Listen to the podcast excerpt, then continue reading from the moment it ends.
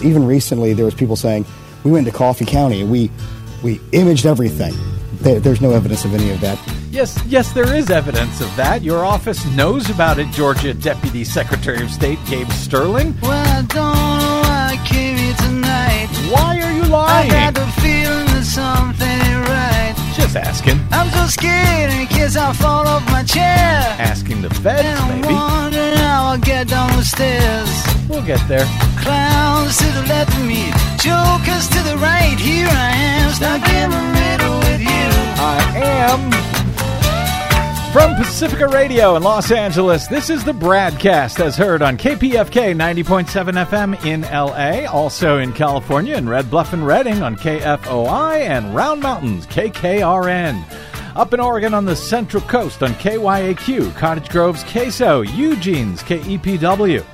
In Lancaster, Pennsylvania on W News. In Maui, Hawaii on KAKU. In Columbus, Ohio on WGRN. Palenville, New York's WLPP. Rochester, New York's WRFZ.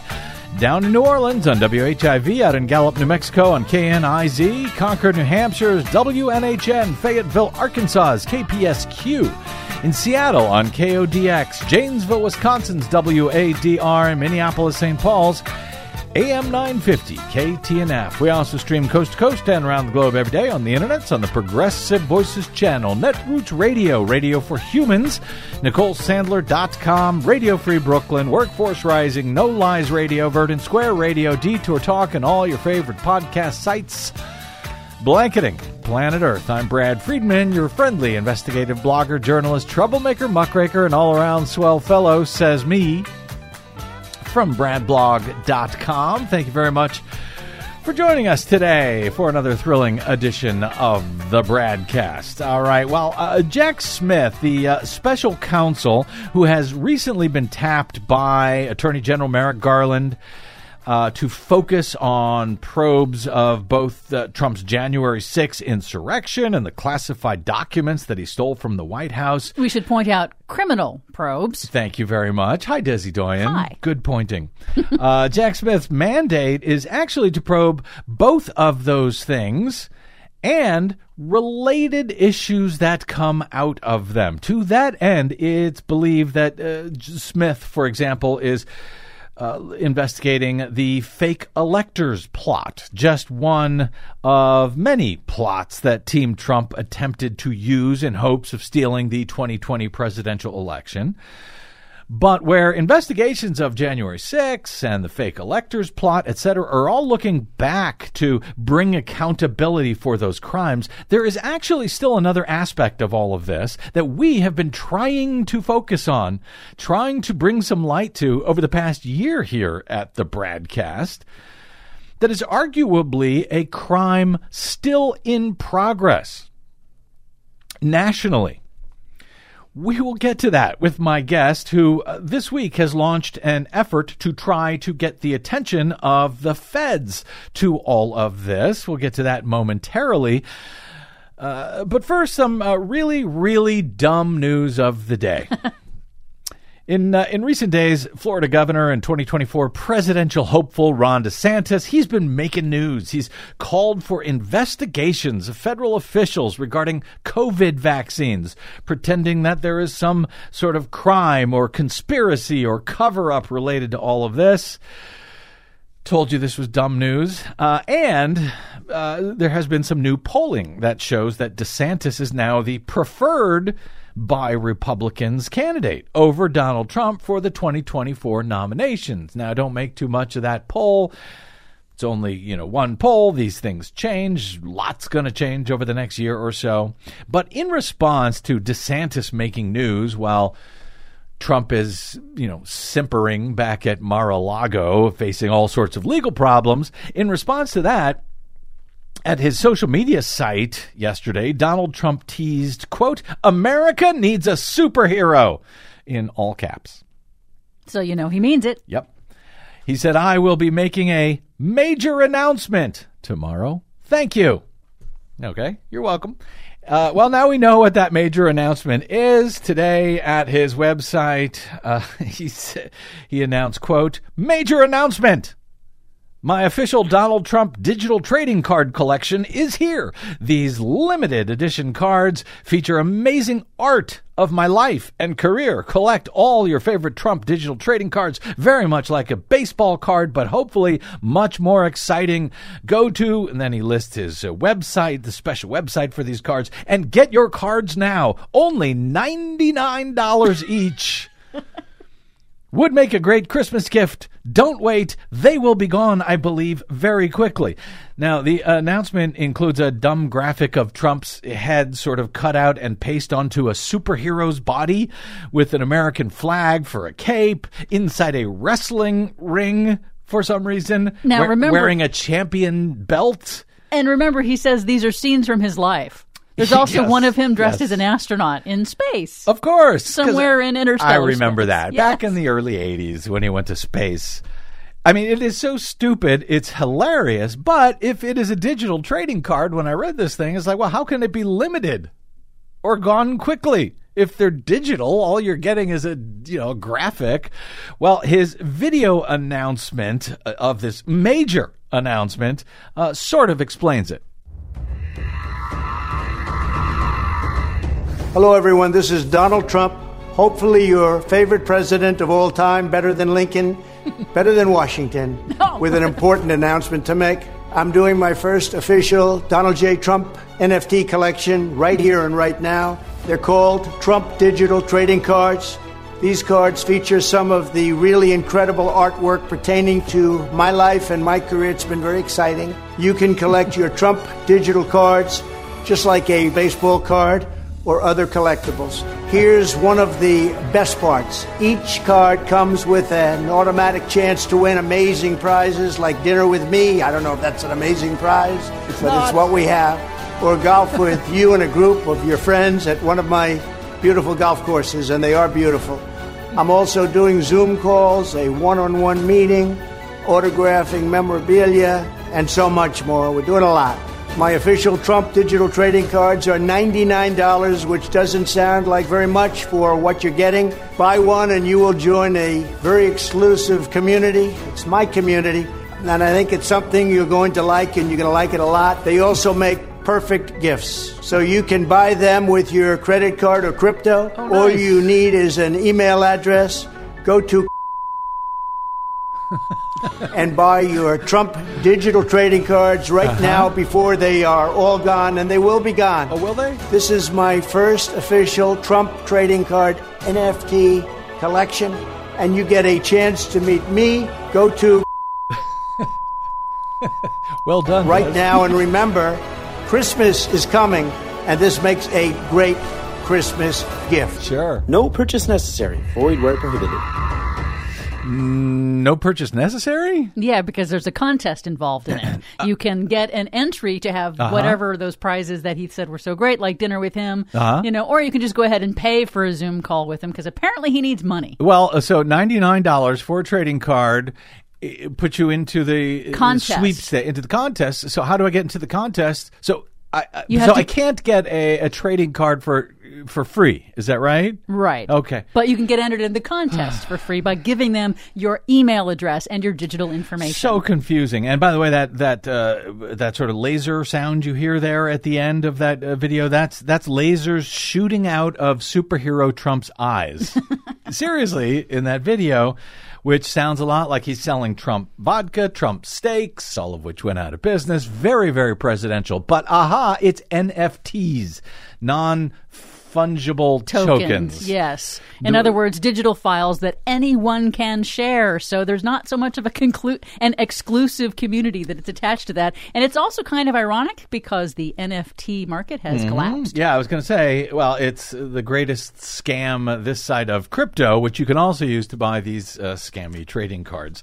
The um, Ron Filipkowski, a former Republican turned anti-Trump uh, media guy on twi- Twitter, he wrote, uh, ci- citing this uh, major announcement, quote, all I can say is that those of us who have lost friends, fought with relatives, resigned positions, been called traitor, left out of our party, all because we saw very clearly what a con man, huckster, and fraud this man is, have never felt more vindicated. Well, I should say so. Uh, so good job, down, uh, Donnie. Very, very, like I say, very presidential, totally presidential stuff, like nobody's ever seen before. Keep up the dumb work. Uh, I I have said that it's very. It seems very unlikely to me that this guy uh, will ever actually run for president. In truth, now I could be wrong, and I believe you know he'd be the easiest of the Republicans to beat if he does run. But at this point, it's somewhat hard to believe that he can even win the nomination even if he does not drop out before the primaries begin about a year from now. Uh, anyway, I told you it was dumb news. In less dumb news this week. But it is funny. It is. Uh, a story that I've been trying to get to now for a couple of days. I keep running out of time, but special counsel Jack Smith has sent grand jury subpoenas to Georgia Secretary of State Brad Raffensperger and to authorities in Clark County, Nevada, bringing the uh, bringing to six the number of 2020 battleground states where state or local officials are known to have received such requests for any and all communications with Trump his campaign, and a long list of aides and allies.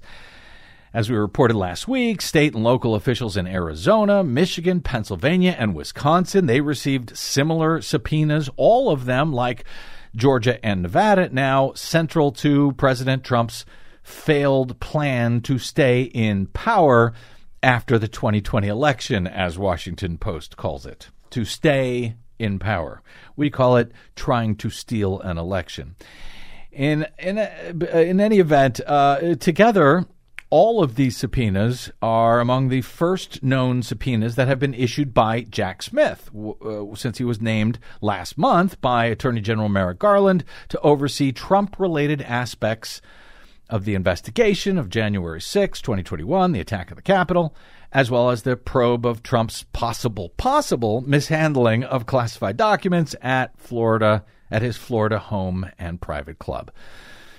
So if you thought uh, that Smith's appointment was going to slow things down, well, it sort of seems to have done the exact opposite. In any event, the Georgia subpoena adds to the evidence that the Justice Department is extending its examination of the circumstances leading to the Capitol attack to include local and state election officials and their potential interactions with the former president and his representatives related to the 2020 election. The Department of Justice's long running January 6 investigation has now moved beyond the large pool of people who directly took part in the bloody riot at the U.S. Capitol to focus on other aspects of the attempts to overturn the election results. Prosecutors are examining the fundraising, organizing, and rhetoric that preceded the January 6 riot and looking at failed efforts to authorize alternate slates of electors, those fake electors. So all of that is well and good. And obviously, there needs to be accountability for those who incited the January 6th insurrection, Donald Trump, and for the scheme to try to uh, steal the 2020 election with fake slates of electors. But there is another part of this 2020 plot that is, it would seem, actually still underway. Still an active crime scene of sorts as we move toward 2024. An aspect that has not been investigated yet by any federal officials or agencies, as far as we have been able to tell. And that's what we're going to talk about next with actual evidence uh, and my guest who has sent a letter this week with 14 other election security experts to special counsel Jack Smith and Attorney General Merrick Garland, as well as the heads of the FBI and the Cybersecurity and Infrastructure Agency, detailing the need for an immediate federal probe of this matter. Unlike January 6th and the fake electors plot, this appears to be an ongoing criminal enterprise organized by top Trumpers in several states, several swing states. And it's one which Georgia's Secretary of State Brad Raffensperger, who was recently subpoenaed by Smith, appears to have been trying to help cover up for the past year or two on behalf of the MAGA mob that he is pretending to oppose. That story explained, along with some help from Susan Greenhalgh of Free Speech for People, one of the authors of this letter to the feds. All of that is next on the BradCast. I'm Brad Friedman.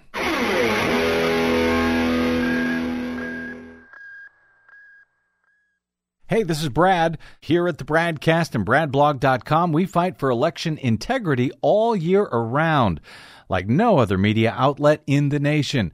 But of course, we need your help to do it. Please stop by bradblog.com slash donate to make an automated monthly pledge of any amount you like, or even just a one-time only contribution to help us remain on your public airwaves and completely independent. The fight for voting rights, civil rights, and to save our planet continues.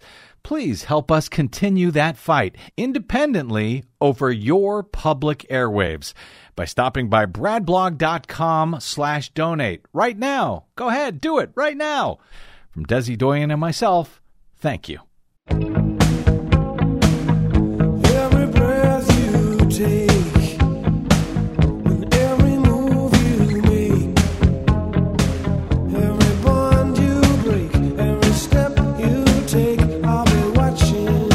Yeah, we'll be watching, but will the federal investigators be watching? Is anyone other than us uh, watching some of this stuff? That's a good question, one we're going to talk about momentarily here. Welcome back to the BradCast. Brad Friedman from BradBlog.com. So you may remember when our friend Marilyn Marks of the Coalition for Good Governance, the nonprofit election watchdog group that is suing the state of Georgia to end their use of unverifiable touchscreen voting systems, you may remember when she joined us some months ago on the show earlier this year to share part of this phone call that she received sort of out of the blue from some guy named Scott Hall, apparently an Atlanta businessman who kind of confessed to Marilyn on this call that she was smart enough and quick enough to record part of that that he and a bunch of other MAGA Trump right-wingers were actually granted access to proprietary voting system software in Coffee County, Georgia. They were granted access by the County Board of Elections there. It's a very uh, Republican part of the state. And as we would later learn, uh, they were given help on all of this by the head of the local county Republican Party. They were allowed to make secret copies of all of the software on the county's proprietary Dominion voting and election management systems after the 2020 election, which Marilyn caught in, in this phone call. Here's part of it.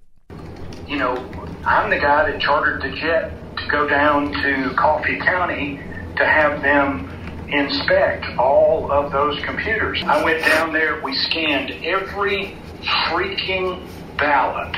You know, the same people that went up to Michigan, okay, and did all that forensic stuff on the computers, and they sent their team down to Coffee County, Georgia, and they scanned all the equipment, imaged all the hard drives, and scanned every single ballot. They imaged the hard drives? Yes. How in the world did you get permission to do that? We basically had the entire elections committee there. Okay? And they said, we give you permission. Go for it. Now, why that guy thought it was a good idea to call Marilyn Marks and tell uh, her about all of this, well, that's uh, still a question that is unknown. But here's the thing because all counties in Georgia are forced to use the exact same unverifiable, incredibly vulnerable touchscreen voting systems uh, and software, that means that breaching the software of one system in one county also means that you now know all of the vulnerabilities of all of the other systems in all of the other counties in the state.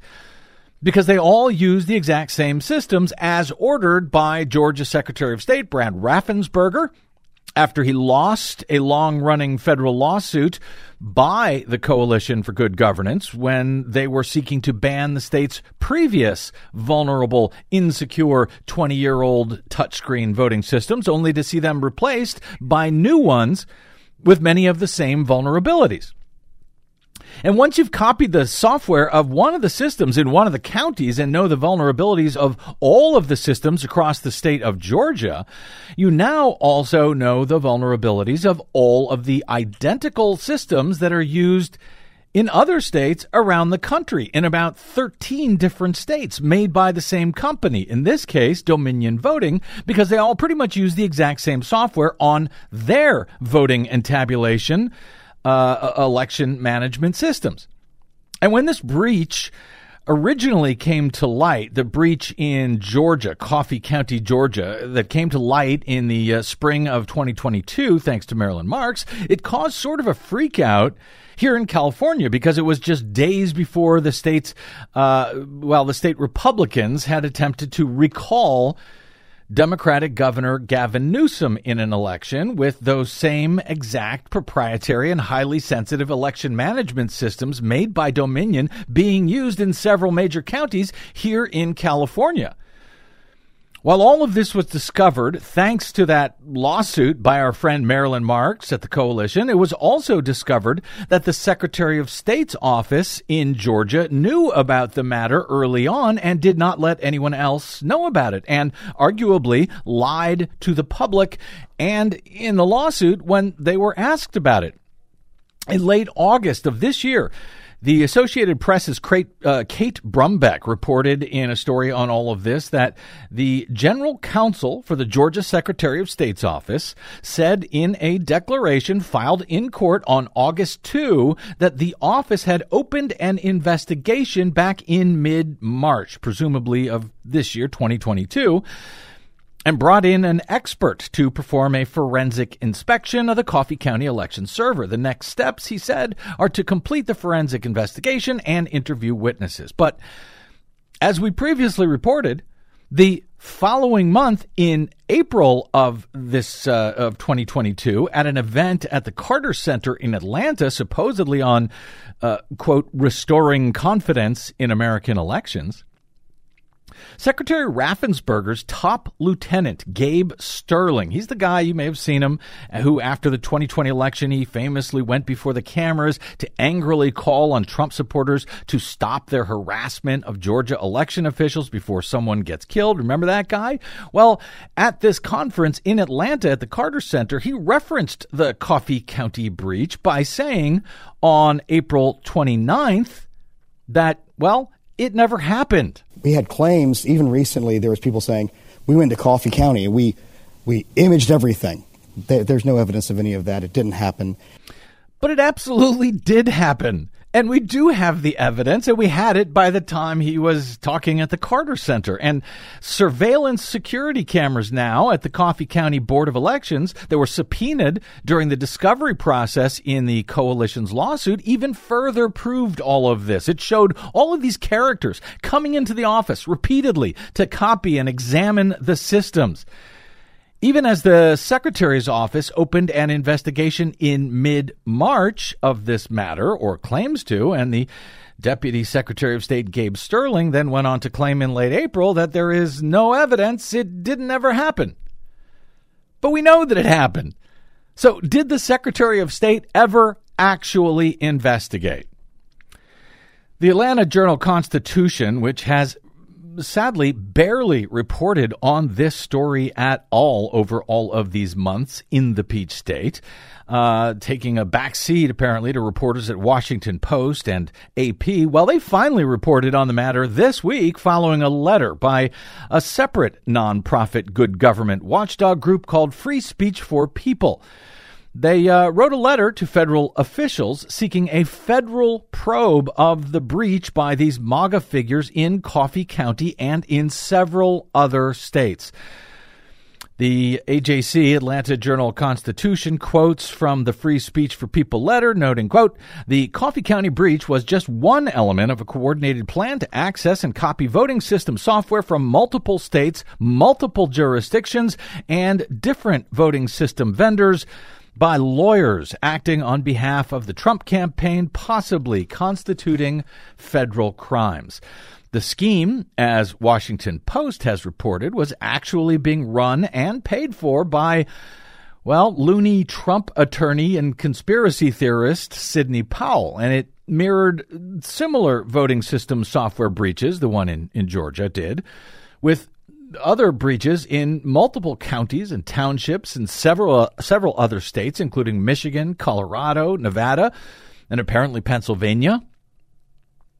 As the Atlanta Journal Constitution notes this week, after copying the data in Coffee County, it was distributed through a website to conspiracy theorists who deny the result of the 2020 presidential election, which Trump lost in Georgia by about 12,000 votes.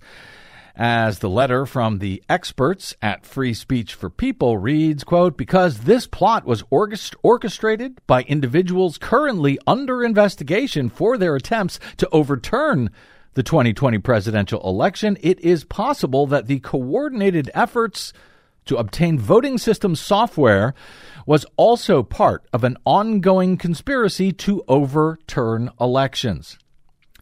Several other people involved in Coffee County also coordinated election data copying in other states, including Sidney Powell. Another attorney for Trump, Jesse Binnall, organized election information copying in Nevada.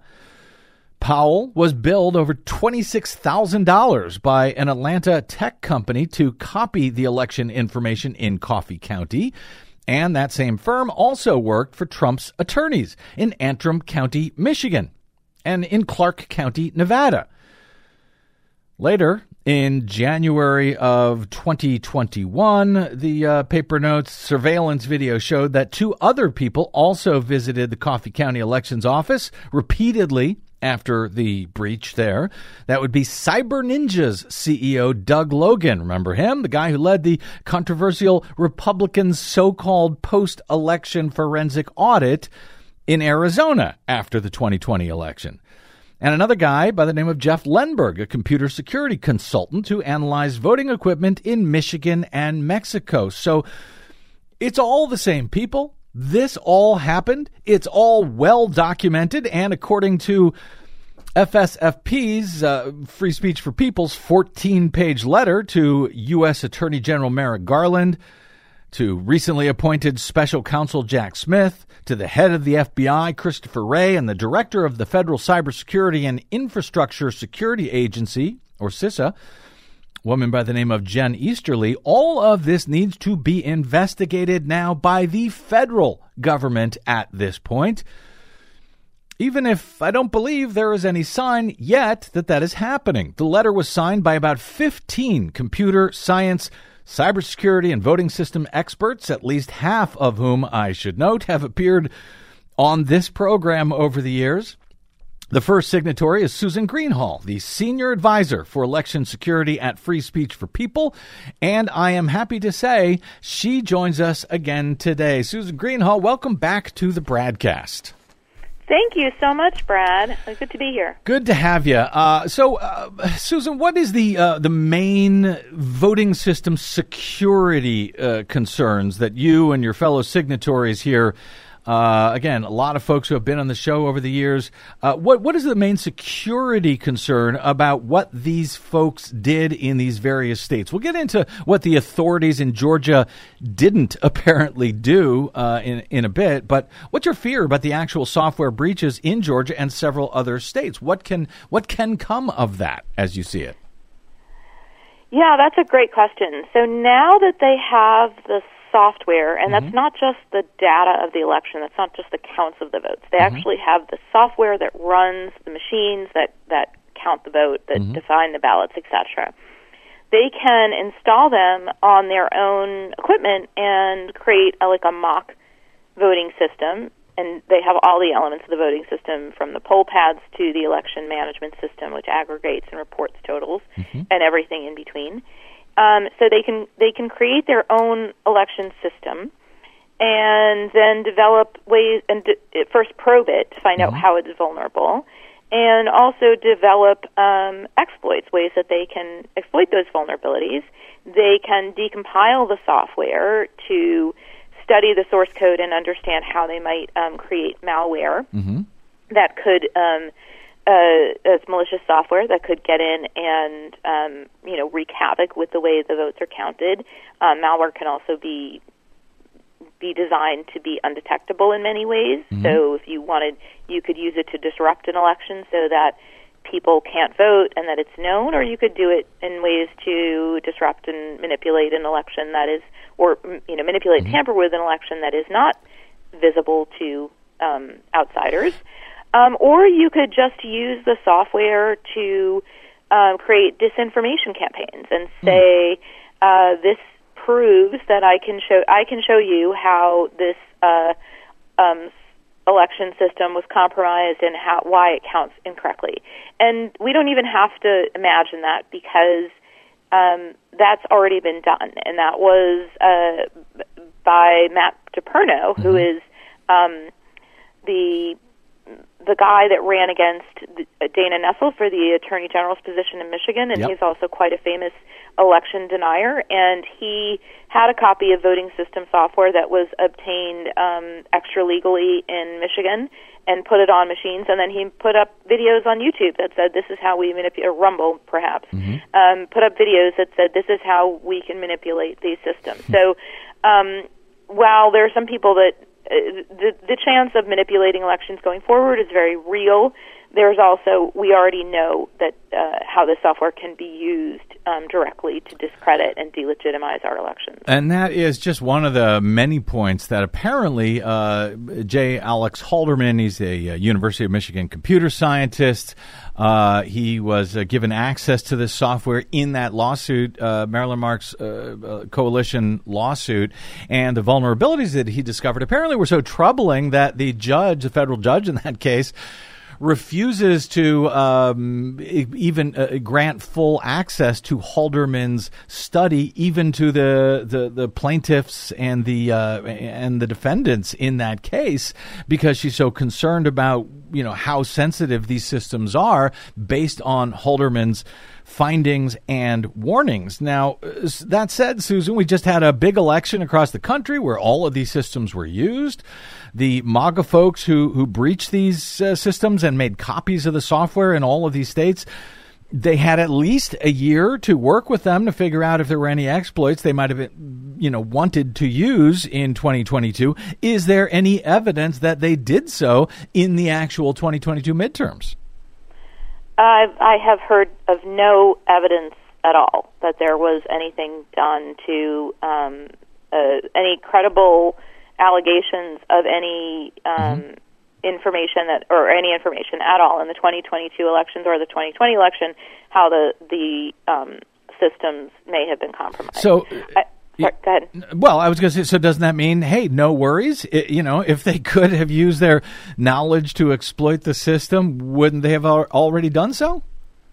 Uh, so, I one thing I, I- I'll say, I I think we've gotten a little bit lucky in that the people that are that have this software that we know of right now are um, have not the the the most keen minds for this those sort of attacks. I'll say, um, and I think that our biggest concern is what happens when people that are smart and motivated, that are both smart and motivated. I think these people were motivated. Um, it will attack. Uh, it will it will get hold of this Uh-huh. stuff, this software. We might be in a bigger um, in a bigger problem. You're trying. right You're trying to be uh, polite and not call them really, really stupid. It sounds like to me, but uh, uh, you know, Mike Hassinger, a, uh, a spokesperson for the Georgia Secretary of State's office, he was quoted by Atlanta Journal Constitution as saying, and, and he's sort of Susan putting you in that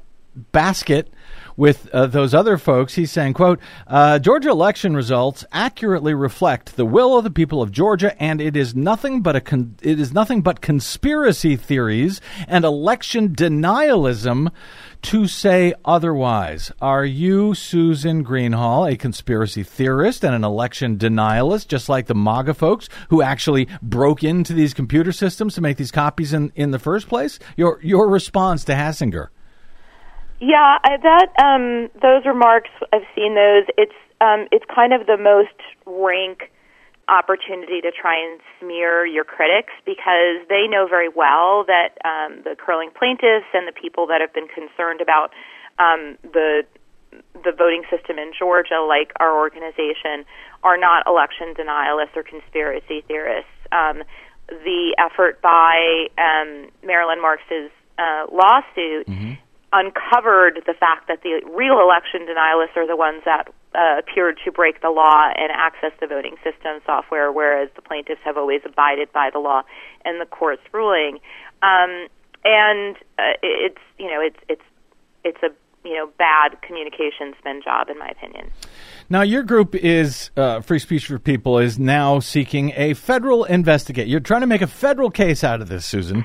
Um, Secretary of State Raffensperger in Georgia, his office has claimed that they were investigating the breach in Coffee County, but it appears that they were actually, as far as I can tell, um, trying to actually hide this matter more than investigate it. Uh, they simply replaced the server in Coffee County that had been breached with another identical one. Doesn't seem like they really told anybody. Nobody would have known about it if not for Marilyn and her recorded uh, call from that knucklehead Scott Hall that we played at the beginning of the segment. Do you have any belief that the Secretary of State's office in Georgia is actually investigating any of this? Um, well, since it was sent over to the GBI in August, um, The Georgia late- Bureau, Georgia Bureau, Georgia Bureau of of Investigation, yeah. in late in summer, this Mhm. like July, August of this past year. Mm-hmm. Um, we have seen some activity uh, uh, regarding the Georgia Bureau of Investigation that they've they've actually started to do some investigation, but that was only after the story had been hitting the front page of the Washington Post and on CNN, and um, it in the interim time between um, the state hearing the the recording um, and before there was a lot of press coverage on it, there really wasn't any visible activity that there was any sort of investigation.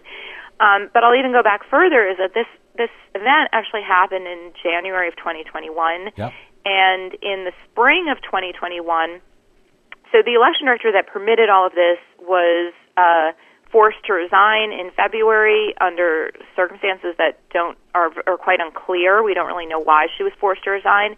Um, and the guy that came in afterwards saw a couple things that worried him. First was that he found Cyber Ninja's business card, Doug Logan's business card, um, in the office, and he thought this is troubling, and he wrote to the Secretary of State's office. And he also, when he tried to get into the server, he used the password that the Secretary of State's office told him was the right password. He couldn't get in, and it appeared that somebody had changed the password, and the Secretary of State's office was unable to get access to the server. So in the spring of 2021, they came in, switched out the server after knowing that cyber ninjas may have been in the office um, and that the election director, the previous one, had to be let go for we don't we don't know what they knew at that time.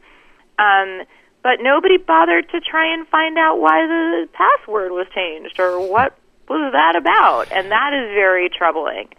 Um, Even though you I- had a guy, you know, like a bad Batman movie who left his card at the scene of the crime, Cyber Ninjas was here, and uh, nobody bothered to look into that.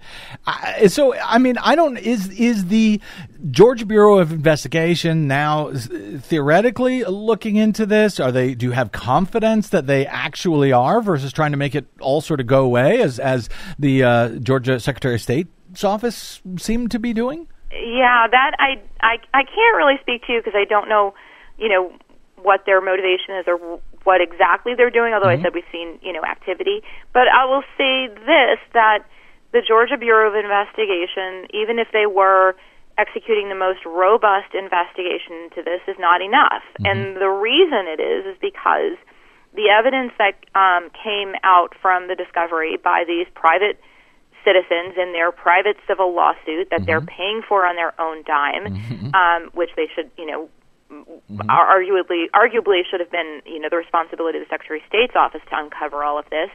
But they found in those communications that, um, as we mentioned, Sidney Powell, as you mentioned earlier at the top, that Sidney Powell paid for this, but she they mentioned that this is part of a larger deal that they had going to also go into other states like Michigan and Nevada to try and copy the software there. And that makes it a multi state enterprise, which could um, implicate criminal, federal criminal laws. And furthermore, there's other evidence that shows that this whole enterprise of getting the software was meant to be in service to overturn the 2020 presidential election, which is what Jack Smith is supposed to be investigating. Yep. And if people were unlawfully accessing voting system software with for the purpose of serving that larger um, uh, effort Mhm. um, that culminated with a violent insurrection at the Capitol, um, or, or you know that that was part of it. You know that was the apex, but they were still continuing in the days after to see what opportunities they might have to try to overturn the election. Um, then that should be part of the investigation of that investigation as well. It, it certainly seems so. I mean, we, we see uh, various efforts by various state agencies. For example, in Colorado, uh, Mesa County, Colorado County Clerk Tina Peters, she's been charged with 10 criminal uh, counts, including seven felonies, three misdemeanors, related to pulling off a similar scheme in her own county to make copies of her county's own Dominion voting system software in the middle of the night. Uh, that, you know, at, at least that state seems to be taking that matter seriously. But you're right. It's clearly broader. This was clearly going on in a bunch of different states all at once and seems to have been organized by the same organized as in quotes by the way but organized uh, by folks like sidney powell at the top now uh, Susan Greenhalgh got just a minute or two here, but uh, you know, do is there any evidence so far? The feds we know are already investigating um, related matters. Do we have any evidence that they're investigating this particular issue? We know, for instance, that the recently appointed special counsel, Jack Smith, who you write to in your letter, uh, he recently subpoenaed Georgia Secretary of State Brad Raffensperger for his communications with Donald Trump and a bunch of other folks in the MAGA cinematic universe, including Sidney Powell. Is it possible that that probe is already looking into this matter? Can do you have any evidence of that? We have seen no evidence of that, and and that includes that some of the key players were asked in their depositions, "Have you been contacted by the Department of uh, Mhm. by the uh, Department of Justice?" And um, no one has said yes. They all say no. So we had affirmative evidence um, before the letter went out, and then since a lot of the reporters have you know gone and followed up, and they can confirm that Coffee County has not received any subpoenas, and that the Georgia Bureau of Investigation has said the DOJ is not involved in their investigation. So um, we and the subpoenas that went out from Jack Smith.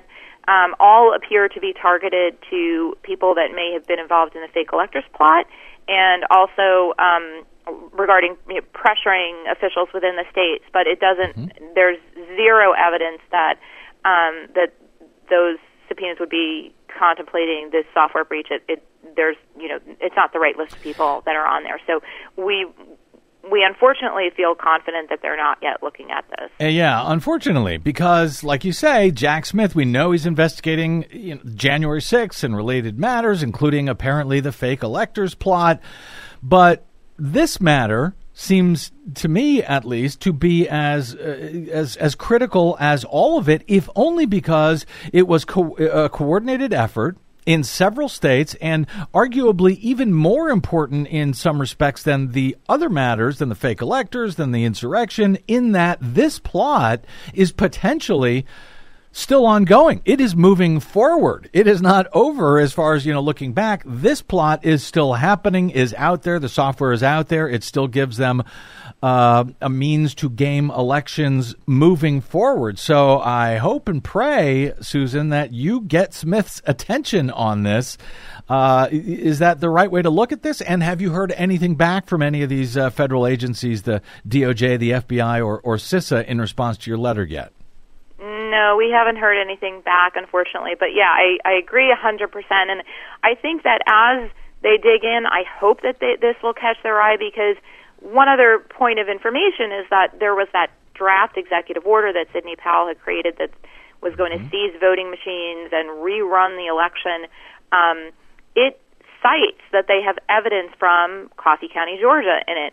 So we can see how that was outlined. There was expect they were expecting to fill in some blanks there with what they thought they would get to to show um, uh, evidence, quote unquote, that the Mhm. election was stolen and needed to be rerun. um, But uh, so it is, you know, it all kind of fits together in a, in a lot of very unsavory ways. yeah, it does. They uh, exactly. It's an example of how they could still use this material going forward. It's also interesting that they noted Sidney Powell noted uh, Marilyn Marks' lawsuit against the state of Georgia using her evidence and her experts without permission uh, to try to make the case that uh, oh, this is why we need to rerun elections. Interestingly, I should point out Marilyn Marks has noted that she has found no evidence of uh, fraud in any way that would have changed the results of the 2020 election, uh, despite being used by Powell and her crew uh, to try to make their case. Uh, Susan, I hope you will stay in touch with us. If you do hear back from any of these federal officials, I do hope they're investigating. Uh, and I want to thank you and the other, uh, your 14 or 15 signatories on this letter for trying to get the attention of the feds. This definitely needs to be a you, I'm glad you're making a federal case out of it. Susan Greenhalgh is a longtime, indefatigable election integrity and transparency expert and advocate. She is now senior advisor on election security at freespeechforpeople.org, one of our favorite groups. I hope you will support them. You can find them on the Twitters at FSFP. And their website is freespeechforpeople.org. Susan, thank you so much and have a safe and happy holiday. Thank you, Brad. You too. Thanks.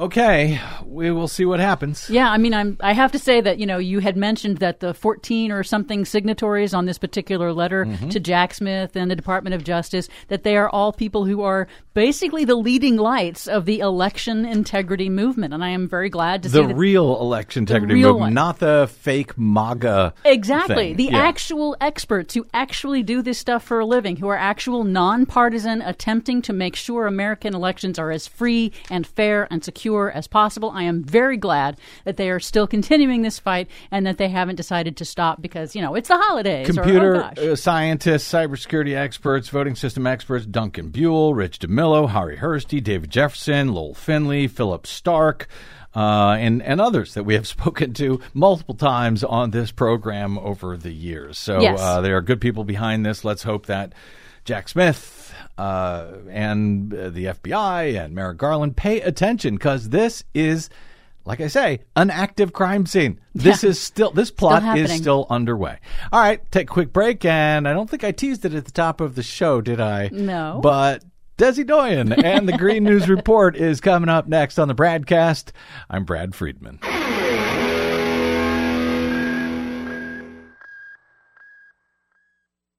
The BradCast and the Green News Report are 100% independent, 100% listener supported. But we can't do it alone. We need you. Please help us bring real facts to listeners at independent stations around the nation. Please drop by bradblog.com slash donate. That's bradblog.com slash donate.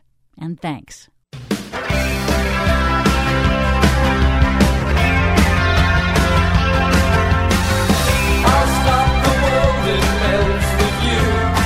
Okie dokie. Uh, let's see. Some oh, some uh, scheduling, uh, uh, holiday scheduling announcements Uh-huh. uh, coming up.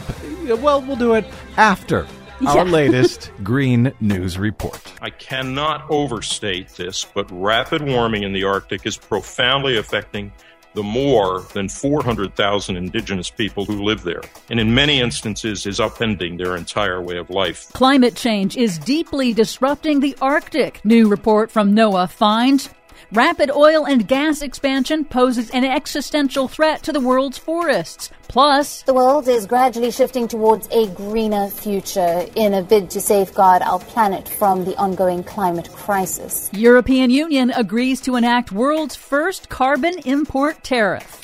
All of those agreements and more straight ahead from BradBlog.com. I'm Brad Friedman. And I'm Desi Doyen. Stand by for six minutes of independent green news, politics, analysis, and snarky comment. The evidence is clear. Human caused climate change is transforming the snowy and icy Arctic into a warmer, wetter environment. You mean a delightful golf lover's paradise, plus oil drilling. This is your Green News Report.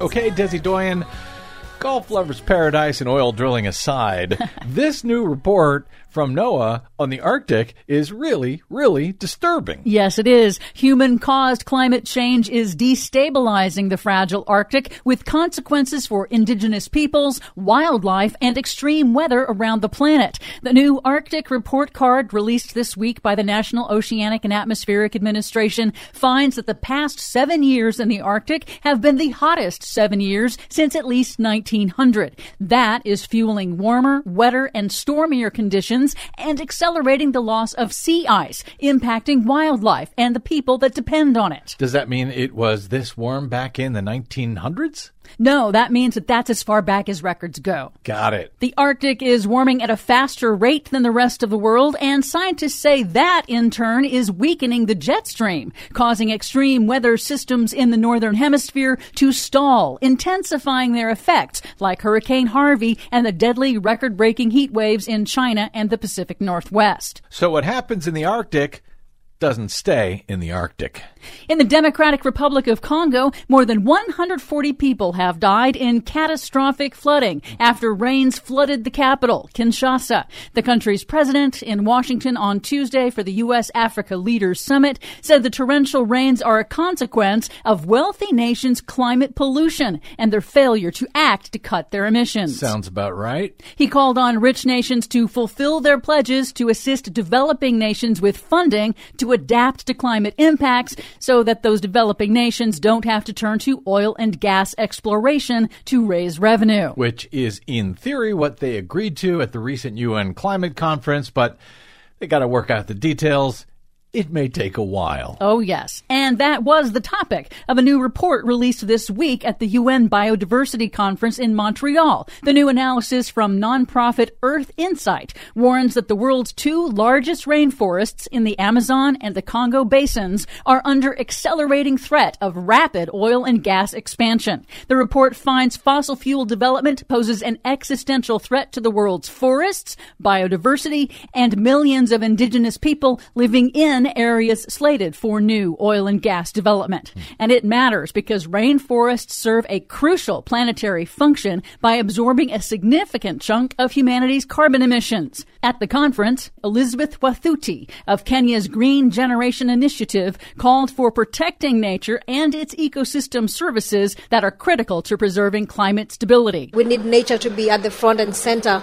When we destroy nature, it means that we are destroying our own life support system. In the process, we are destroying ourselves as humanity. But some good news the European Union Parliament struck a deal this week to establish the world's first carbon import tariff called a carbon border adjustment tax. The EU's proposal would slap a tariff on imports of carbon intensive products like steel and cement to prevent European industries from being undercut by cheaper goods made in countries with weaker environmental rules. Good, like us, for example. Exactly. Effectively fighting climate change through global trade, which would also pressure Europe's trading partners to decarbonize their own industries. Good. Competition. Free market. I like it. E&E News reports that congressional Republicans are interested in Europe's carbon border adjustment mechanism in the U.S., but as a way to counter China, not because they suddenly support climate action. Correct, because they're isolationists. And finally, good news. The City Council of Los Angeles has voted to ban the sale and distribution of styrofoam products, which are not biodegradable and not recyclable. The council also expanded the city's ban on single use plastic bags to combat the costly scourge of plastic pollution. Well, it'll be an apocalypse here in LA before long. At least that's what they'll tell us on Fox News. For much more on all of these stories and the ones we couldn't get to today, check out our website at greennews.bradblog.com. Find, follow, and share us planet-wide on the Facebooks and the Twitters at Green News Report. I'm Brad Friedman. And I'm Desi Doyen. And this has been your Green News Report.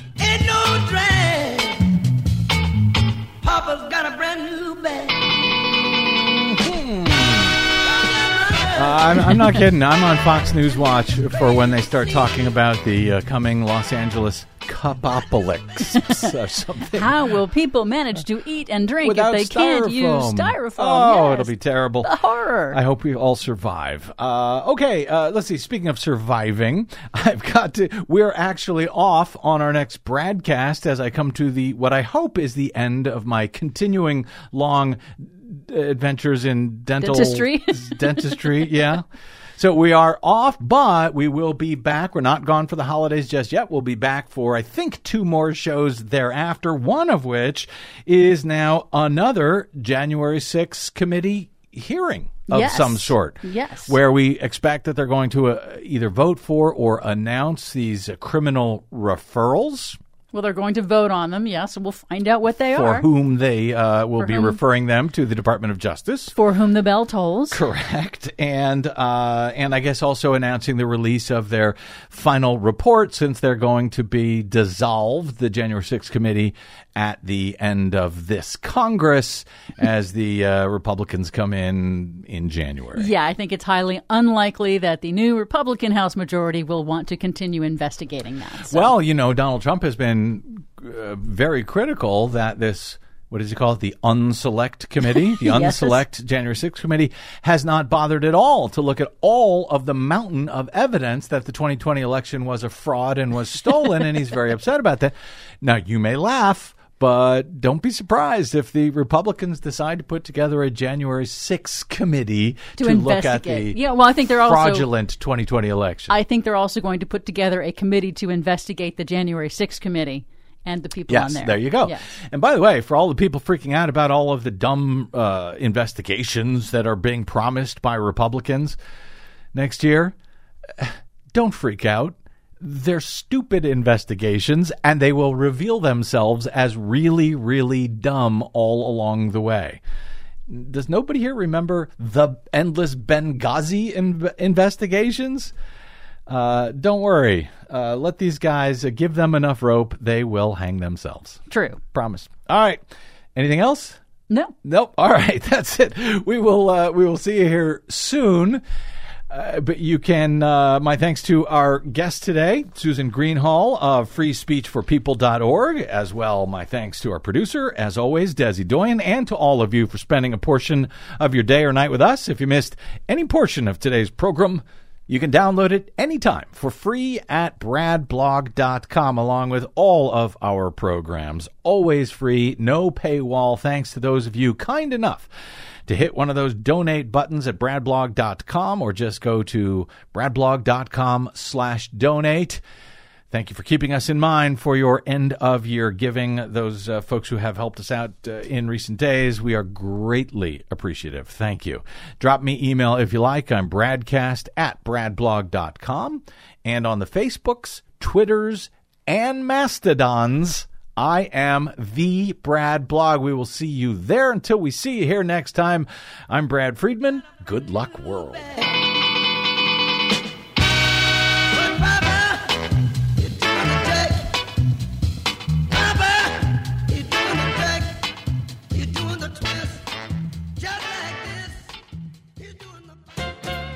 If you sometimes wonder whether Congress is obtuse, narcissistic, or just stupid, Senator Joe Manchin is evidence that the answer is yes. Plus, these days, the West Virginia corporate Democrat is mad, in both senses of the word. First, he's mad at Representatives Pramila Jayapal, Raul Grijalva, and other gutsy progressive members of the U.S. House.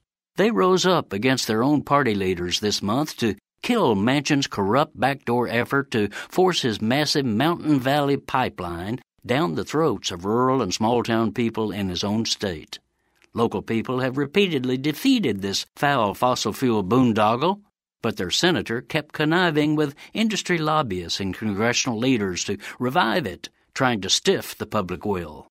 His latest gambit was to hide the MVP scam in the humongous $850 billion military budget, hoping no one would notice. But Jayapal, Grijalva, and a few other progressive leaders did notice, and they had the chutzpah and the votes to strip it out of the Pentagon bill. This drove the plutocratic senator from being mad, as in angry, to going mad, as in nutty. The defeat of his political scheme, he wailed, was the result of, quote, toxic tribal politics, adding that this is why the American people hate politics in Washington. Get a grip, Joe. You're the one in Washington sneaking around to help the super rich corporate tribe rig government rules to extract more profit from actual toxic contamination of people, whole communities, and Mother Nature. You and your corrupt cohorts are why millions of Americans hate Washington politics.